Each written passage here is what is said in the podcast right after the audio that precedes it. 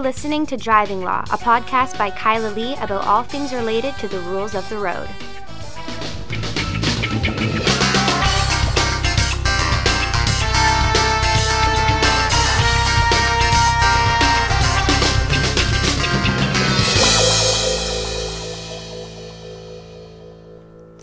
And welcome to another episode of the Driving Law Podcast. This week I am joined first by Dana Larsen, the cannabis uh, activist and now uh, safe supply for opiates activist, to talk about 420, uh, driving related deaths around 420, and some surprising new research that debunks earlier conclusions that there's an increase associated with the event. And then I'm joined once again by Paul Doroshenko to talk about BC's new civil forfeiture laws, how they are going to impact drivers in super bad ways, and a recent decision from the BC Supreme Court in Moore and ICBC dealing with discrimination and um, place of residency in insurance in British Columbia. So, really interesting case, and I hope you all enjoy the episode. So, without further ado, here is Dana Larsen. And welcome back to the podcast, cannabis activist extraordinaire Dana Larsen, who is taking time out of his very busy day preparing for the 420 event in Vancouver to talk to us about driving related legal issues surrounding 420. Welcome, Dana. Hey, thanks for having me. My pleasure. Oh, yeah, anytime. Um, so, a couple months ago, um, or maybe I guess last year around 420, there were a lot of studies uh, that were cited by media surrounding driving and 420, and they talked about an increase in impaired driving around the event. And you looked into that, is that right? Yeah, well, I mean, I, I really, I mean, when it first happened, I get these calls from the media. I normally haven't even seen the the story yet, you know, and then I have to comment on it. So I try to point out some of the flaws that I could maybe think of in that moment, or some angles that haven't been taken. Uh, but then this this new study came out and looked at the original study, and it just is so clearly debunks all the claims in the original study about uh, uh, all the, the how deadly it is to drive on 420 and and really sc- scaremongering uh, headlines about dramatic spikes and right after 420 and it's just so clear that it's all nonsense and uh, yeah, we, we should get into that and explain, you know, how, how and why that is. Okay, so well, tell me first what what was the basis of the original study's claim that there was this spike in, in deadly impaired driving around 420?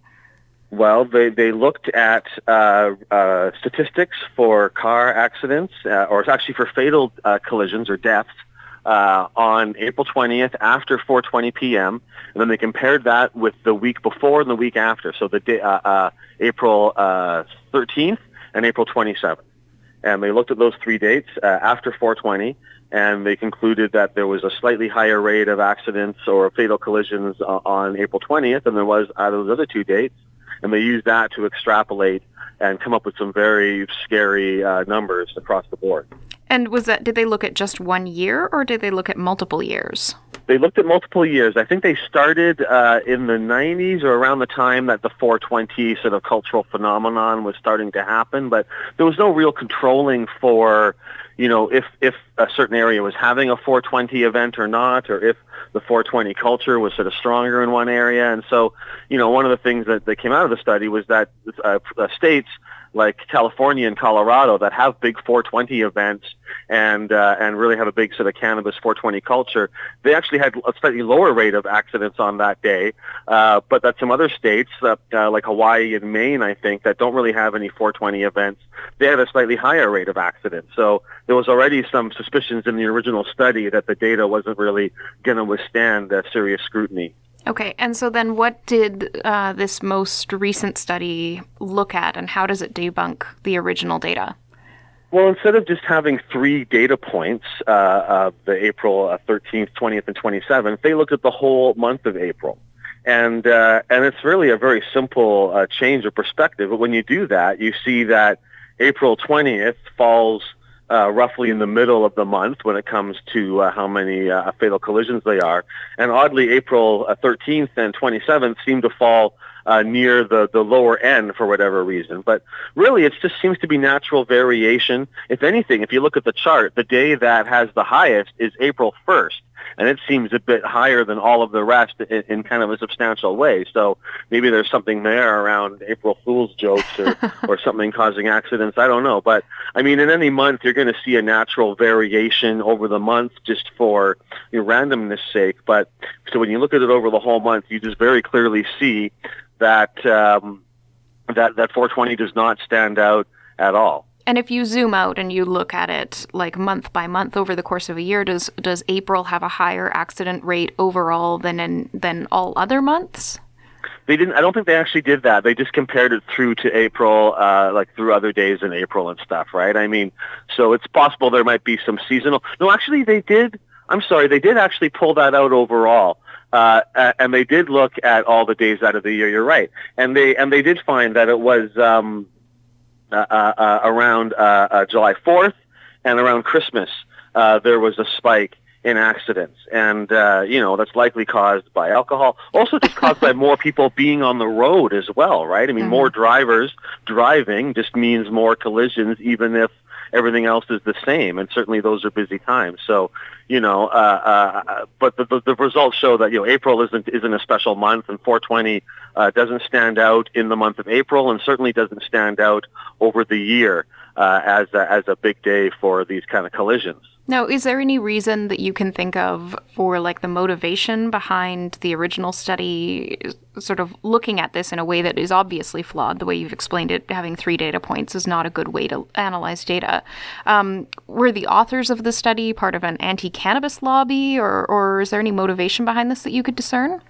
Well, you know, I'm not sure. I, I, I looked at their other studies they've done, and I, I wouldn't necessarily. I mean, they seem to be pretty readily accepting of this information. I mean, I think that probably with researchers at all types, there's a, a tendency towards confirmation bias, and sometimes you find what you're looking for. You know, I mean, I, I would be very surprised if they had picked other days and then decided to compare just those two days because it fit their perception. That would be, uh, you know, malpractice as, as a researcher. I think it just happened to be that April 20th was slightly higher than the 13th and the 27th, and seeing the confirmation of what they were hoping to find, they were like, okay, we've proved it, no need to look further.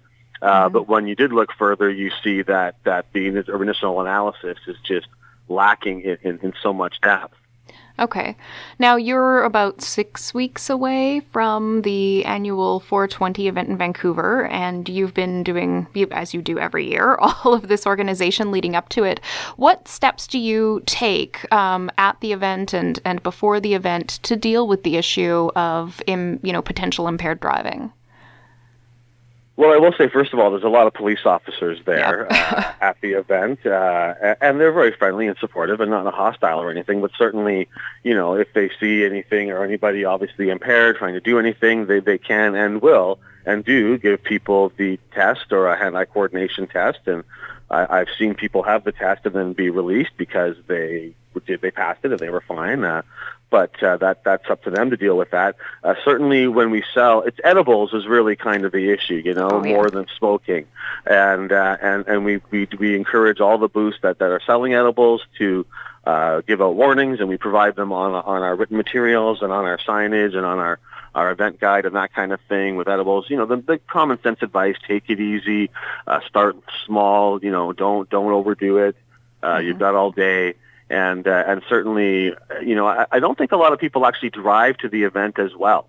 Uh, because there's not really a parking area where you can come. You know, the ones that park in that are mostly the exhibitors who park nearby to be able to get their stuff in and out. But really, it's public transit and people on foot. I would say is the vast majority of those who attend or who are from the local area. But Otherwise, you know, we like any other event that, that serves alcohol, we encourage people to be responsible. We try to keep an eye out, and uh, there are police there to enforce those laws, and um, that's how it goes.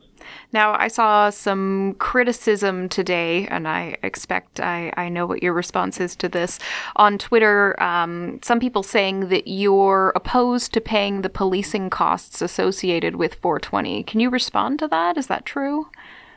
Well, you know, we we've been this is the 25 years we've been doing this event, and and for most of that time it was at the Vancouver Art Gallery, and it was getting very crowded and busy at the Art Gallery. So in 2016 we moved to Sunset Beach, which was done to uh, reduce public uh, uh, issues, to reduce congestion and blocking traffic, to make the event safer and healthier because we're able to offer services in a better way at that location and uh, and we're also uh, for the first time able to sort of generate revenue at, at 420. You know, we this event evolved over the years from giving away cannabis to having cannabis raffles to people setting up or coming with bags of cannabis and joints and cookies to sell to people starting to set up tables. And over the years, it started to get so busy, and the event became so big that we needed to reserve spots for people, and we needed to charge them so that we could raise a bit of revenue to pay for the staging and pay for the sound equipment and pay for the other costs that also continue to escalate as the event gets bigger and bigger. Mm-hmm. So we moved to Sunset Beach in 2016. Um, it was actually really good that year. There was no rain, and so the park didn't have to be closed afterwards. And uh, we had a few issues with the garbage that we didn't quite organize properly, but it was really good. In 2017, we started charging more for the booth space because we saw there was potential there. And we told the, the, the park board that we would cover any costs associated with refurbishing the field and those costs came, I think, seven or eight thousand dollars in 2017, and we paid that amount.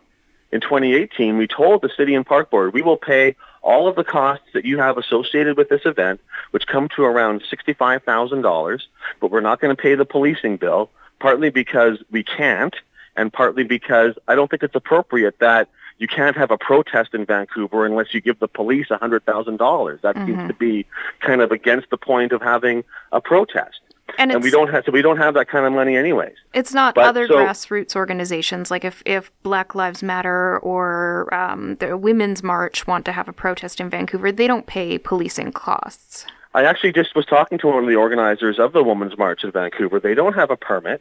They don't pay policing costs, and it wouldn't be appropriate for them to be charged that. And you know, even big mainstream events like the Pride Parade, now, the Pride Parade is one of uh, a few events in the city that gets, it's got special status and it gets uh, $50,000 from the city each year. It doesn't actually get cash. It means it just gets $50,000 off the bill that they get from the city after the Pride Parade, right? right.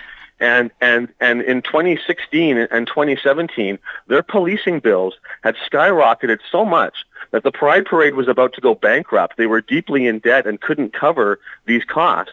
And in the end, the city ended up giving them another $150,000 towards their policing costs to cover, just basically have that money goes from the city to Pride to the police.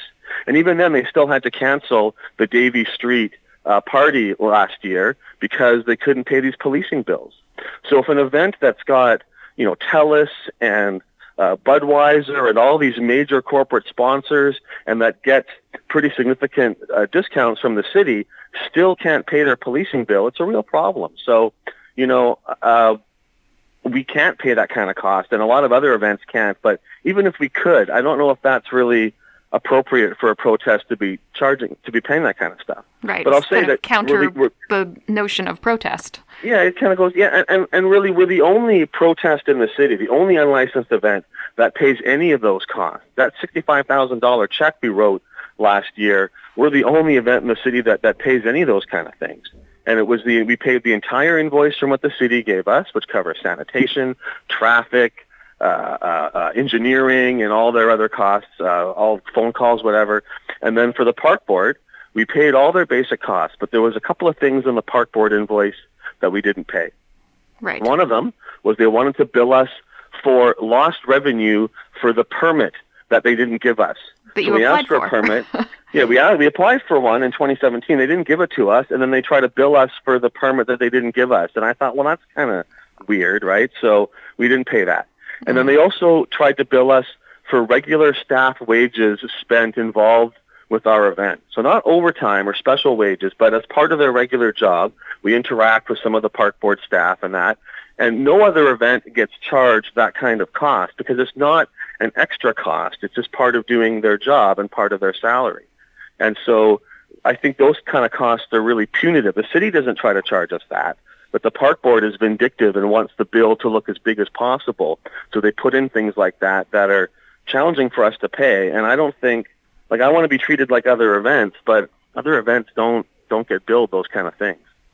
Okay. Well, I know you have many other interviews today, so I'm not going to take up any more of your time. I'm really glad you could join me again on the podcast, and I do want to have you back. I'm going to make you commit to it now to talk I about love to be your your uh, redevelopment of Overgrow Canada for opium, um, because I think that that's a very interesting issue, and I'd love to talk to you more about it.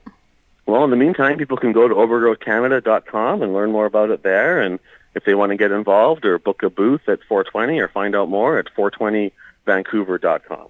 Great. Thank you so much, Dana, and uh, good luck with your other interviews today. Thank you. My pleasure. Anytime. And now, welcome back again to the podcast. Against my better judgment, Paul Doroshenko, who is going to stay the whole time. I've been invited back. I'm sorry about that. I had to run. I had to run. It was like the middle of the podcast, and I had to run. I had a doctor's appointment. Yeah, well, um, yeah, you, you you get to come back. We'll see if you uh, if you live up to uh, expectations this week. Oh God! Don't put the pressure on me. Anyway. take the pressure. There are important things to talk about. Lots of them. Namely, uh, we're not going to talk about SNC Lavalin as we were going to. Uh, instead, we're going to move on and talk about the new civil forfeiture laws that the provincial government here in British Columbia tabled uh, this week that are astoundingly bad for drivers. Yeah, it's funny. The um, the civil forfeiture legislation often engages drivers. Uh, I bet if you looked at their caseload, a significant portion of them would be them trying to see, seal the seal seize the car or seize the cash that they found in the car or seize both. And uh, a significant portion of the time when we hear about it, it's a relatively inexpensive car. It's the person's, you know, th- their whole world. Uh, their their eight thousand dollar Nissan Altima or something like that. Always And- an Altima. So often an Altima, and um, the uh, you would think it'd be Escalades. No. And it's usually Altimas. But in any event, the um, the, the person the, the, there's no point in spending a bunch of money on a lawyer to try and get your Altima back. So it's it's free uh, money stealing it from people that the police can use the Civil Forfeiture Act without really any repercussions and no significant likelihood of anybody putting up a fight. But um, the police, the the prosecutors, the crown have never tried to use civil forfeiture to punish people who drive badly. Um, they did try that, actually. I lied. Um, they did try that several years ago. Um, this went all the way to the Supreme Court of Canada. There was an application for civil forfeiture of offense related property um, made by the Crown for a chronic drunk driver. And the Supreme Court of Canada said, no, no, no, no, no. When civil forfeiture laws, they're talk they're talking about taking away things that benefit people, or that benefits people have gained from their unlawful activity, and stopping them from using those benefits to continue their unlawful activity. Taking away a car from a person who is a chronic impaired driver who is prohibited from driving anyway and who you can monitor and deal with through already existing lawful channels just eventually prevents people from rehabilitating and it serves no valid public purpose. It's just a cash grab by the government. That was a long explanation. It was. Well, I was trying to explain a Supreme Court of Canada decision. Okay, go ahead. And now the provincial government uh, does what governments often do when uh, the Supreme Court of Canada or any court says, no, no, no, that's not how the law was supposed to be used. They wrote a law that allows them to use it that way. Yeah, so the uh, amendments to the Civil Forfeiture Act have been presented to us in British Columbia as a way to deal with um, this money laundering problems we've got with casinos and people buying high end cars with cash and this ongoing problem we have with uh, real estate speculators and really sort of um, a, a large black market money economy and the Vancouver model of money laundering. And so that's how it was presented to us um, in the uh, earlier this week when uh, our Solicitor General uh, started talking about the legislation, but we decided to dig down in it. And when I say we, I mean Kyla. She actually read it and found the frightening part. But I mean, it, the former legislation was frightening before, but this is even worse. So what it says here is uh, in a proceeding under Part 2, this is a, like a civil forfeiture proceeding, a driver of a motor vehicle who failed to safely stop the motor vehicle within a reasonable period of time after being signaled by a police officer and in a circumstance where it could have resulted in bodily harm to a person provides proof in absence of evidence to the contrary that the motor vehicle is an instrument of unlawful activity and therefore can be seized for civil forfeiture. So if you drive drunk and you blow through a roadblock, which happens a surprising amount, um, your car will be seized and sold for the government. Or if the police are behind you and you drive further than they think is appropriate before you pull over because you are uncomfortable pulling over in the location you are, you don't believe that it's actually a police car or Not whatever well maybe. lit, a- and you're a yeah. young woman alone at night. Exactly. Um, and there's been police officers who murdered young women alone at night in California. I remember that on forensic files. But We're, we're told. This is one of the many things that women are told that men don't know that we're told. If you if the police signal you to pull over and there's no street lighting and no traffic, keep driving until you can pull over in a well lit area. well, you're going to lose your car. Yeah. Uh, especially if using a motor vehicle could have resulted in serious bodily harm to a person. Using a motor vehicle at any time, anywhere, could cause serious bodily harm to a person. Yeah, motor vehicles, we are often reminded, are are you know more dangerous than a gun. Uh, you know, you can use it as a weapon. Um, it, it doesn't matter how you drive it. You you are a threat to the public when you drive. You could cause a, an accident that results in seriously body, bodily harm to a person. It doesn't have to have happened, obviously, because it's saying could have. Um, but that alone. So, you know, this is one of those circumstances again, and it just feels like do they even read the fucking legislation before they they table it? Well, I think they did. They wrote it. They know what's in here. I, I would suspect that they're trying to target those cases, and, and you and I both know that they exist, where people flee from the police and drive dangerously to get away from the police because they have large quantities of guns or cash or drugs in their vehicle that they don't want discovered. But the reality is that the mo- majority of people who are going to fall under this section are the totally normal, upstanding citizens who are having a bad day. You know, if you look at dangerous driving cases, you look at cases like where discharges were granted for dangerous driving. Um, those cases, lots of them involve people who had a mental health breakdown. Um, there was a guy who didn't stop for police and ended up killing somebody because his wife was like in labor in the car and he was trying to get her to the hospital.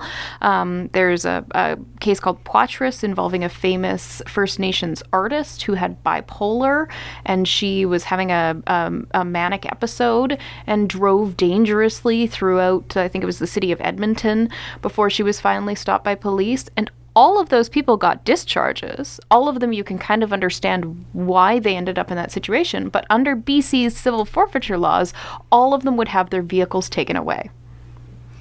So this is uh, somebody wanted to was complaining to me on Twitter that uh, we weren't. Um, I wasn't explaining why people should be concerned about civil forfeiture.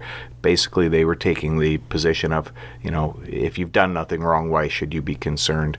Um, because you can do nothing wrong actually, and uh, and still lose your vehicle. It can. There's there's so many different times. Uh, so many different ways that the police may think that you're not trying to pull over. I, I've just had so many files over the course of my career where the police officer put in there, well, drove you know 200 meters beyond uh, after I turned the lights on and uh, after I activated my emergency equipment and. And the law too like the law in british columbia surrounding failing to stop for police you commit the offense under the motor vehicle act if you don't stop immediately when single signaled by a police officer to do so. So if that's the offense um, then the interpretation i think that the courts will take in determining whether they failed to safely stop at a reasonable period is going to be closer to the immediate line than to the you know six, eight, ten blocks line. I'd be really tempted to stomp on my brakes, stop immediately. Well, then you'll get uh, unsafe stop ticket. Yeah, I'll probably get arrested and tasered too. Yeah, yeah, and uh, and your car will be seized. and my car will be seized because I stopped in uh, unreasonable time period too too reasonably quickly. Yeah, Too quickly. it's a reasonable period of time, so it has to Reasonable be period the right time. amount of time, according to an officer. So you, yeah, a police officer's subjective opinion of what he he or she thinks is a reasonable period of time for you to pull over after they've activated their lights. Well, I mean, technically, technically, it's objectively and subjectively, but the problem no, not with the civil forfeiture law. But well, the It's problem just is whatever the police officer says. Well, this is the thing because the problem, as you have identified it, is that people have to litigate to get their vehicles back. The police take the vehicle first, the civil forfeiture proceedings are initiated, and then you have to hire a lawyer and fight to get your vehicle back. And if it's your $2,800 Chevy Cavalier, which, of course, we all know uh, could have resulted in serious bodily harm because it's to the a Cavalier. driver. To yeah. the driver. With without having an accident, probably. Yes. Uh, Ford Pinto. Cavaliers is probably as dangerous as a Pinto. The, the point is that you lose that. And it's just gone. It's gone forever in those circumstances. I'm sure I told you this. I've thought about it lately, so maybe I maybe I have, maybe I haven't. But I was in traffic court at one point, and there was a police officer who took a phone call. It was obviously from another officer. This was in the hallway outside of traffic court, and I overheard him talking. And they were talking about having seized somebody's vehicle, and he said, "Well, yeah, I know. I've gotten. I know we've got nothing on him. Yeah, I know there's nothing. But that's okay. I want to take his car anyway. Yeah, let's just take the car anyway." And I was like, okay, so that's civil forfeiture there. That's how it mm-hmm. works. That phone call, of course, will not be provided as a transcript in anybody's disclosure. And there was some poor schmuck out there who lost his car. And you're thinking to yourself, you know, the, the, the justification or the sort of the, the way that, that people look at it from the other side is, oh, well, that's just one guy. I guess he should have litigated it. Ha, ha, ha. You know, from my perspective, it just makes me sick. It makes me sick to know that that happens. Now, I know it's not driving law related, but there was one other aspect of the civil forfeiture bill that I wanted to talk about um, with you because it was the other part of it that made me sick. And that's the how they're now going to determine whether somebody is a member of a criminal organization um, for the purposes of determining whether their offense related to criminal organizations. So, in the legislation, it says that a person is considered to be a member of a criminal organization, which uh, engages more significant burdens on them to disprove uh, that the uh, cash or house or whatever seized car um, seized was an instrument of unlawful activity. Um, if they have ever previously been convicted of a criminal organization offense. So, why does this actually does relate to driving law? Why does this relate to driving law? Because you could have, you know, Johnny turn his life around, who at 21 was convicted of a criminal organization offense because he got a little bit mixed up with a certain well known motorcycle gang and, uh, um, you know, sold a little bit of coke, but got arrested, got scared, turned his life around, and now, age 50, working as an accountant, has a few too many drinks with clients at the end of the night, and uh, drives his car uh, badly, blows through a roadblock. The police want to seize his car, and the burden on him. Um, is is on him now to prove that his car is not an instrument of unlawful activity and that he's not a member of a gang because of his previous conviction from more than 25 years earlier. He went to the End Gang Life seminar. He and, did. Uh, and it did nothing for him. Turned it around. Turned it around and it did nothing for him. And Yeah. now there's a presumption against him. Poor schmuck. Yes, and that's that presumption. It says um, that uh, it doesn't say anything about you know uh, an amount of time that can pass. So your criminal conviction for this can haunt you forever. Especially if you're driving a Harley Davidson. They're just going to pull you over and seize your Harley Davidson. Yeah, and then prove you're not uh, a member of a criminal organization. You had that conviction 30 years ago. Now you're screwed. Thanks a lot, BC government. Anyway, the uh, between that uh, changes to the Motor Vehicle Act that we talked about recently, where uh, we now have the um, over 08 at your kitchen table, or over 08 in the bar, or over 08 in the restaurant, or over 08 wherever you happen to be, uh, not necessarily related to driving. Um, and now we have this. Yes. And also, uh, with respect to those convictions, they don't just include like you're found guilty and given a, a fine, suspended sentence, jail, CSO, something res- result in a criminal record. Any conviction um, under the civil forfeiture laws as amended in BC includes an absolute or a conditional discharge and a finding of not criminally responsible by reason of mental disorder or defect. So, an NCRMD designation where you are not criminally responsible for your behavior because you are mentally ill still will follow you even after you complete the required treatment mm-hmm. program you get released into the community you c- take your medication you you live your normal life. You are still tainted by that conviction um, or that non-conviction as a conviction for the purposes of civil forfeiture it's discriminatory You're a member of a gang in Surrey. You've never done anything criminal, but they want to prove you've got to prove your loyalty to the gang. So you've got to go shoplifting. And you steal some Wrigley's gum and you go to court and you get an absolute discharge. And then 25 years later, you are a doctor and uh, you don't stop fast enough for a police officer. You lose your tesla Yeah, and you lose your Tesla. because you're a doctor. so you can probably afford to get it back. Um, so that is uh, one significant development um, that certainly is going to impact driving law in the province. And But the Hope- point the point is that these things like lousy pieces of legislation like that never end up being election issues. So it's like the government can get away with putting things in any law you know, unless it's going to be struck down with a, a charter argument, they can put in stupid things like this in, in legislation. And it really is disturbing to me because it seems like it's more brazen than ever.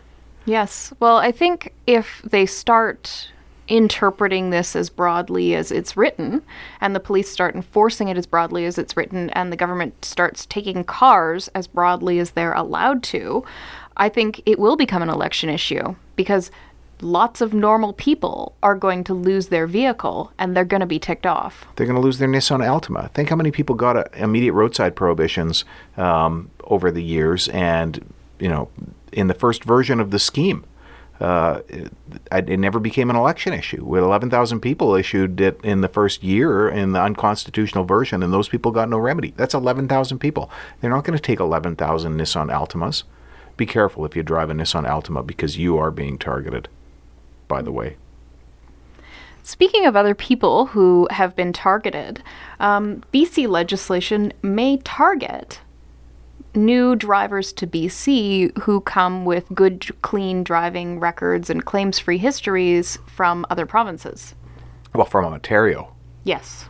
You know, maybe not from other provinces where they have socialized car insurance. Manitoba and Saskatchewan. Right. But many provinces and territories in Canada um, don't, and your driver's license doesn't include an insurance card, and you can drive on somebody else's insurance. And it's not an issue, which, you know, sweet if you're a bad driver. Well, yeah, you can. I mean, if you live in BC and you you, you want to get your license as quickly as possible, uh, when you're you know as early as possible, even if you don't have a car to drive, because once you've got your license, they start recording it as claims-free history if you don't have an accident. But if you move from another province, you've got to provide all of this documentation from the insurance company in the other province. As I had to do it when I moved here from Alberta to show that I had been claims free for so many years. And then I still felt persecuted. And you felt persecuted because you weren't paying the maximum safe driving discount that you would have earned had you been a driver in BC all that time. Yeah, by the time I moved here, I had like uh, over a decade of accident free driving. My, But you my- still had to earn your right to drive at the maximum discount in BC. I was angry for lots of reasons. I had a brand new car with 1,400 kilometers on it, and they made me take it to AirCare, Yes. which is what caused my war on AirCare.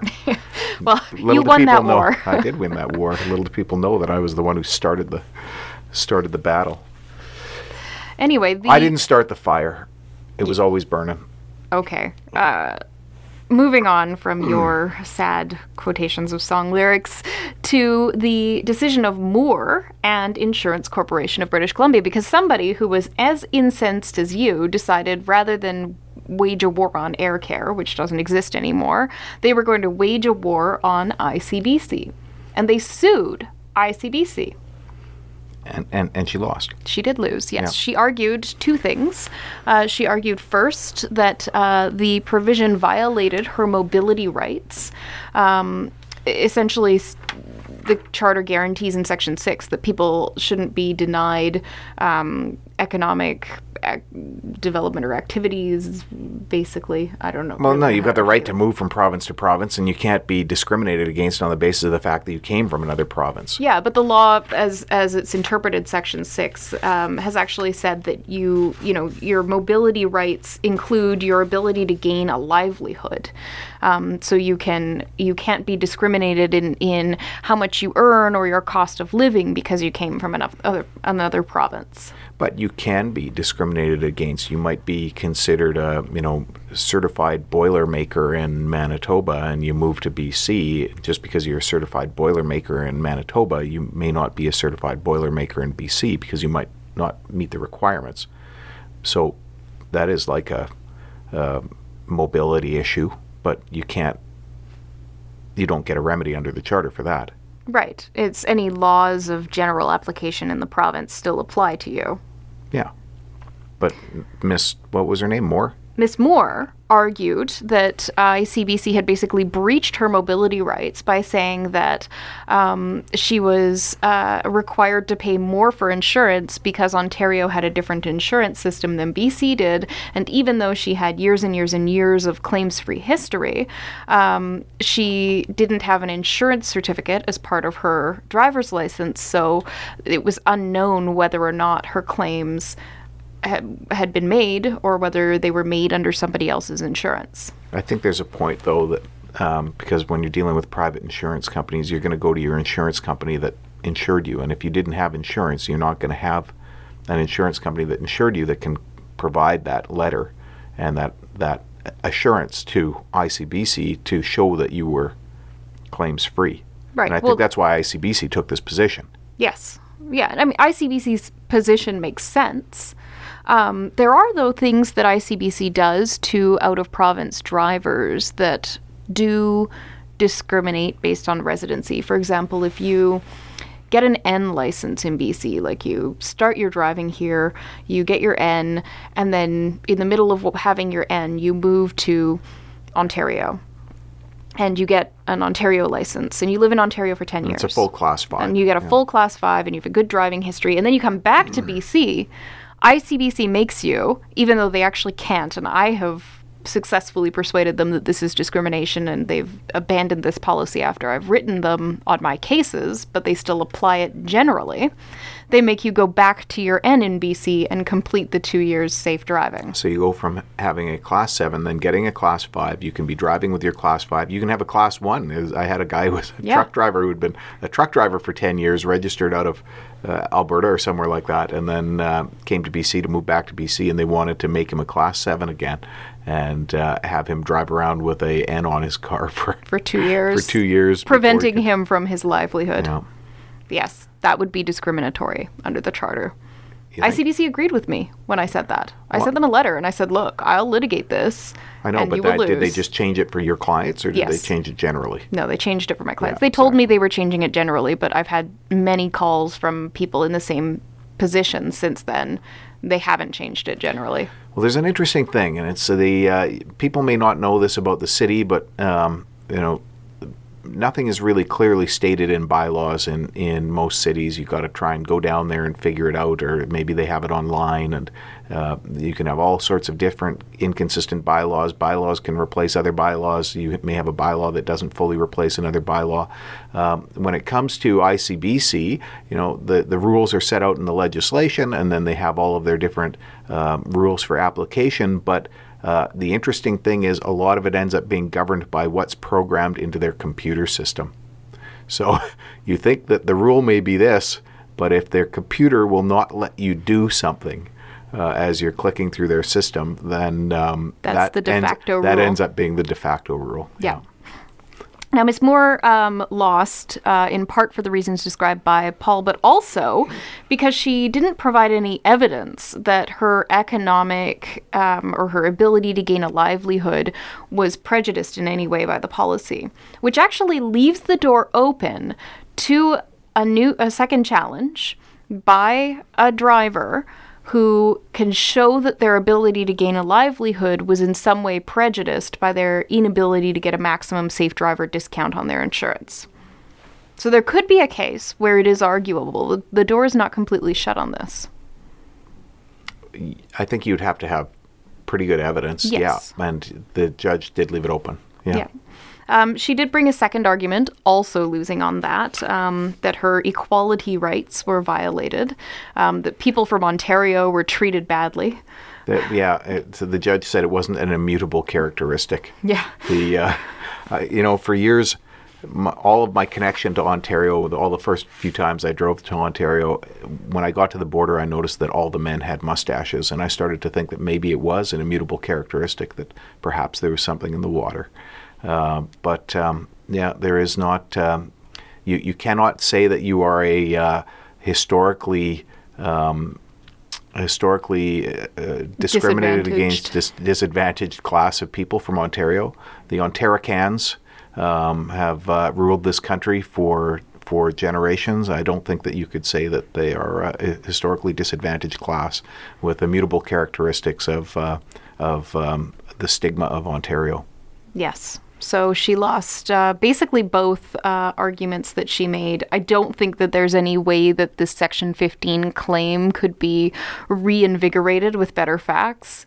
So even if she had the better facts, you think she's still going to lose? Yeah, you. There's no there's no legal support for the notion that. Uh, being a driver um, and being from a different province leads to discrimination is an immutable characteristic and a historically disadvantaged group that suffers discrimination. All right, so now here's all my stereotypes. I've noticed that people in Manitoba drive below the speed limit, uh, often side by side. And I think once they get to British Columbia, they are at higher risk for an accident because most people here drive at 15 to 20 kilometers an hour above the speed limit. And um, people from Quebec drive uh, very aggressively uh, especially on the highways. And I think those people, I think that those two groups um, could be uh, could be discriminated against by ICBC, and uh, and you know they may be able to establish that there is actually a legitimate threat. You should be careful about knocking Quebecers, Paul. They are a, a, powerful force to be reckoned with. Well, I know. Well, in, back when I lived in Edmonton, we used to notice that people from uh, from with Saskatchewan license plates had a much higher likelihood of having a collision at a traffic circle because we had a lot of traffic circles in Edmonton. If there was a car up in the center of the traffic circle, there was a fairly good chance it was a vehicle from Saskatchewan. Okay. Well, that's those all are my that's all my yeah, provincial thank you. provincial And- and stereotypes. This week, Paul comes in and uh, ends with his uh, with uh, the list of stereotyping. Since the court has ruled that place of residence is not an enumerated ground, apparently he feels free to discriminate against people from other provinces Well, in I'm their saying driving. that I'm saying the argument can be made. I, uh, you know, I'm not Just take the, uh, take advantage of the opportunity to discriminate when the there was- court gives it to you. Good work. As a prosecutor here. Actually, we're recording in Richmond today, and there was a prosecutor here in Richmond years ago who was from Manitoba, and I was talking to her one day, and I, I said, yeah, you know, I, I, I lived in Winnipeg for a while. I, the one thing that always shocked me was people driving side by side. There's only two cars on the road. It's a two lane, two lanes each direction. They're driving side by side at 10 kilometers an hour under the speed limit, and she didn't believe me until she went back home. And everywhere she went, it was, you know, driving to Selkirk from the airport, driving side by side with somebody else. And she asked her father about it. He said, "Oh, well, it's very safe this way. He knows where I am, and I know where he is." It's like, "Oh, okay, interesting." All right. Well, uh, next week we will have more exciting driving law related topics for you. Um, we may break down civil forfeiture and driving law a little bit more in the future. Um, and uh, tune in uh, to hear any other related driving issues next week. We have a new podcast every Friday. And if you need to reach either me or Paul, you can find us at vancouvercriminallaw.com or give us a call 604 685 8889. And Paul has one final shout out. Bye bye.